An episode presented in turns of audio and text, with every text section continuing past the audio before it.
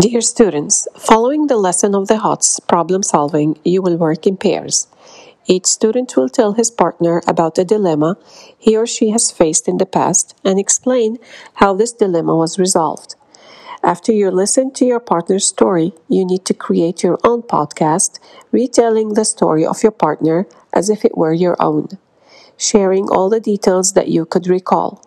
Please submit the link of the podcast in Google Classroom. Good luck!